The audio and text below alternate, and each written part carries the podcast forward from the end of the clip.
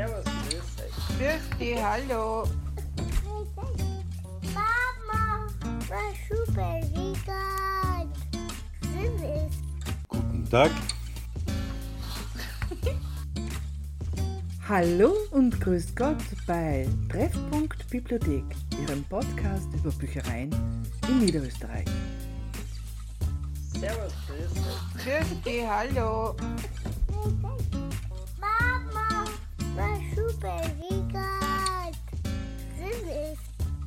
Tag.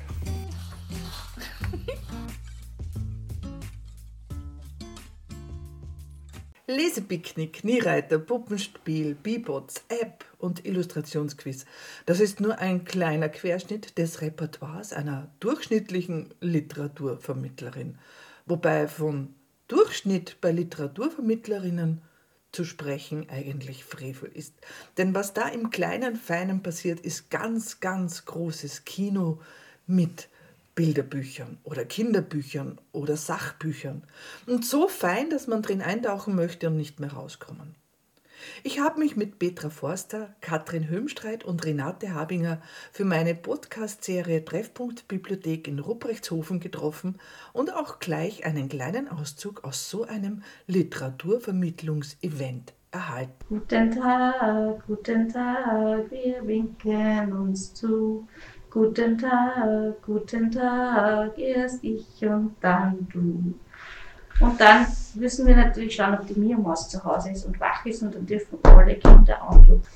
Mio-Maus, bist du zu Hause? Und dann schläft die immer voll gut, natürlich.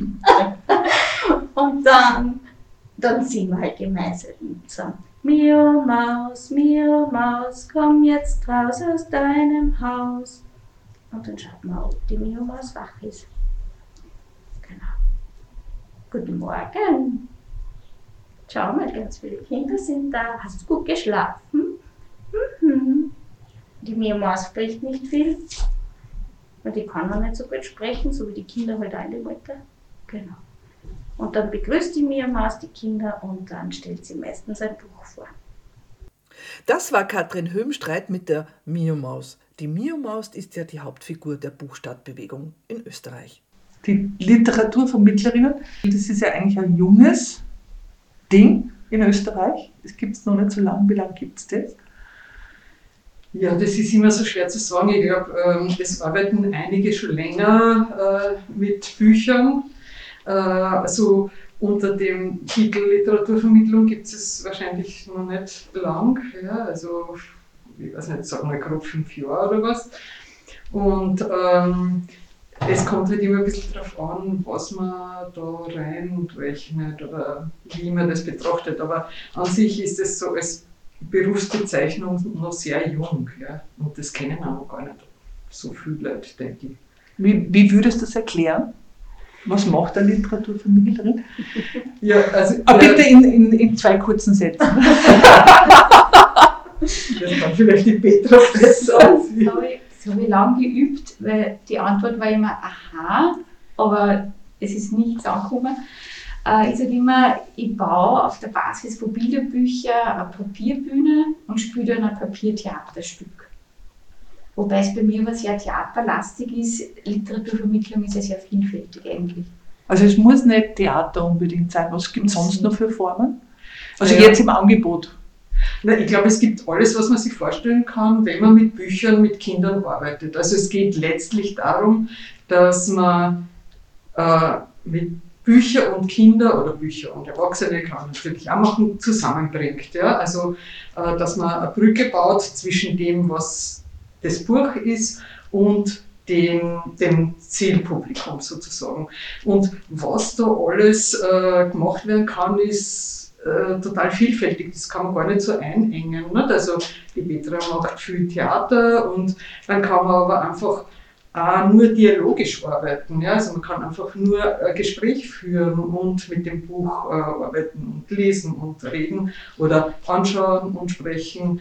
Äh, also man kann das auf eine ganz äh, einfache Basis geben und kann es halt sehr aufwendig machen, wie eben bei der Petra. Und was sehr spannend da ist, dass man verschiedene Gattungen miteinander verknüpft. Das war bei dem Lehrgang Kinderbuchhaus voll interessant, dass man immer ein bisschen Sprachspielereien, Sachwissen und das erzählende Bilderbuch hat. Also, dass man drei Bücher miteinander verknüpft. Ja, kann können mehrere sein, aber die, die Gattungen oder das Sachwissen, was hinter einem Buch steht, hinter einem Bilderbuch, dass man das auch ein bisschen auf die Bühne bringt, so jetzt einmal. Ja. Deshalb gehen wir vielleicht ein bisschen ins Bildhaftere hinein, jetzt bin ich lästig, weil wir sind äh, ein hörendes Medium gerade, also wir sehen nichts, also müsst das jetzt beschreiben. Was passiert beispielhaft? Was kommt da jetzt gerade in, in, in, in, den Sinn? Also mir kommt in den Sinn, dass, äh, also ich habe das auch ganz anders eigentlich jetzt erlebt, dass ich eine Gruppe Kinder habe und die äh, werden durch die Sachen, die ich anbiete, einfach total begeistert. Und die Kinder haben automatisch schon Fragen in die Welt, die was stellen wollen und ich versuche mit den Büchern, die ich jetzt da anbiete, die Fragen hervorzulocken und auch zum Teil zu beantworten gemeinsam oder neue Fragen herauszufinden.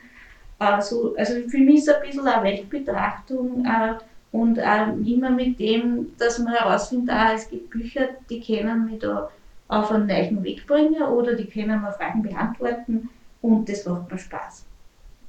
Klingt im Großen und Ganzen jetzt ziemlich philosophisch. Ja, ist auch oft mit den Kindern. Also das ist ja lustig, wie, wie schnell man mit Kindern in ein philosophisches Gespräch kommt.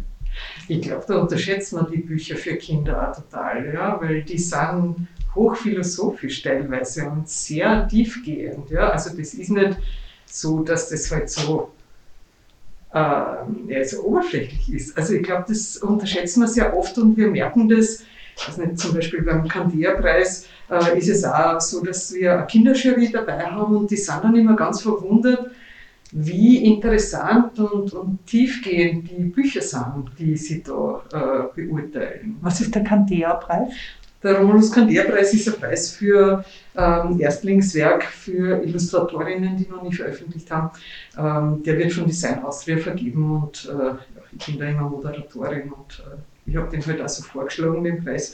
Und ähm, weil ich selber auch Illustratorin bin und ich weiß halt dann immer ein bisschen, wo die Haken im Leben von Büchermachern sind, äh, an denen man hängen bleibt, bevor man ein Buch veröffentlichen kann. Ne? Das, das ist sozusagen eine Möglichkeit zur Veröffentlichung von einem Erstlingswerk. Aber weil du vorher gesagt hast, äh, für mehrere Bücher kann man da ähm, präsentieren oder vereinen bei so einer Vermittlungsveranstaltung. Also man kann ganz viele Bücher auf einmal nehmen. Man kann nur mit einem arbeiten oder man kann mit mehreren arbeiten oder man kann mit ganz vielen Büchern arbeiten. wir machen da immer Infobüro, da hat man dann äh, massenweise Sachbücher, ja, das kann man auch machen. Äh, oder so wie die Petra gesagt hat, man kann mehrere ähm, Gattungen verbinden. Also es ist total vielfältig. Du sagst, du bist Illustratorin. Was ist sonst der Hintergrund zu den Literaturvermittlerinnen? Bist du auch, ne? Äh, ja, also wir Büchermacherinnen arbeiten ja immer mit Büchern. Äh, wir machen Workshops und Lesungen und Veranstaltungen verschiedenster Art. Also insofern bin ich auch äh, Literaturvermittlerin. Also ich sehe halt meine Arbeit, wenn ich mit meinen Büchern arbeite, so, dass ich meine Bücher vermittle. Und wir haben aber, ich äh, leite ja das Kinderbuchhaus gemeinsam mit dem Team und da ist es halt so, dass wir auch einen Lehrgang haben für Literaturvermittlung und da bin ich aber eher immer für die Bühnzeiten zuständig und die Barbara Schwarz aus der Schweiz für die Literaturvermittlung, also die ist da, wir teilen uns das so ein bisschen auf, aber ja, ich bin natürlich auch in der Vermittlung tätig. Also es gibt einen eigenen Lehrgang für Literaturvermittlerinnen. Ja, genau. Ja. Wie viel gibt es ungefähr jetzt mittlerweile? Äh, noch nicht. Also, wie soll ich sagen, das ist immer, ich kann ja nicht für ganz Österreich sprechen, ja, ich kann nur fürs Kinderbuchhaus immer sprechen, ja. Und ähm, ich glaube, bei den äh, Kunst- und Kulturvermittlerinnen gibt es nicht viele, die sie als Literaturvermittlerinnen bezeichnen. Ja, das sind so Untergruppen. Und äh, in, nach den Ausbildungen jetzt, also es ist ja erst der erste Lehrgang fertig, da waren zwölf, glaube ich, und jetzt sind wieder zwölf und beim nächsten Lehrgang vielleicht nochmal. Also, aber der ist erst in zwei Jahren fertig. Also ungefähr 30 bis 40, die wir ausgebildet haben. Aber in den Bibliotheken arbeiten ja ganz viele Bibliothekarinnen auch mit Büchern. äh, die das vielleicht nicht so hauptberuflich machen, aber die das auch ganz viel machen und auch sehr gut. Und ähm, es gibt auch andere in Museen oder so, die das teilweise auch machen. Aber das, zur Bibliothek kann sicher die Katrin besser was sagen. Aber jetzt würde mir einfach nur so ein bisschen so äh, ein Blitzlicht, wenn, wenn wir jetzt so sagen, wir interessieren, was, und zwar von jeder von euch, äh, was, was erwartet mich, wenn ich Literaturvermittlung, ich sage jetzt in der Bibliothek oder in, einem, in einer Buchhandlung oder im Schneiderhäusl stattfindet. Also, Als Einladung quasi, wenn ich sage, klingt jetzt interessant, aber was, was erwartet mich? Was sagst du? äh, das Kind, meinst du? Oder Das Kind oder den Erwachsenen? Sagst, wen du Ah. meinst. Ein, ein Nachmittag mit voll viel Spaß und mit Büchern. Mit voll viel Spaß und mit Büchern. Ja, ähm, bei mir als Humor ist mir sehr wichtig. Da, ich, ja, da bin ich voll bei der Katrin. Ähm, ich habe auch gern Themen, die ein bisschen Tabuthemen sind, wie zum Beispiel Tod. Oder einmal habe ich auch ein Thema gehabt für Mädchen ab zwischen 9 und 13 sowas, wo die hat geheißen, Your Body is a Wonderland mit einer Hebamme miteinander. War auch sehr spannend. Ähm, wichtig ist mir immer, dass die Themen Kinder interessieren, die ich aufgreife und wo ich eben das Theater draus mache. Und das mitarbeiten können. Sie können bei mir sehr auf die Bühne mit aufbauen. Manchmal gibt es dazwischen irgendeine Arbeit, was sie machen müssen, damit die Geschichte wieder weitergehen kann. Und am Ende möchte ich schon immer ein bisschen einen kreativen Input haben, so als Mitbringsel auch für daheim, dass daheim der Dialog dann weitergeht. Und auf jeden Fall ist es keine Frontalveranstaltung, weil das taugt mir eigentlich nicht so.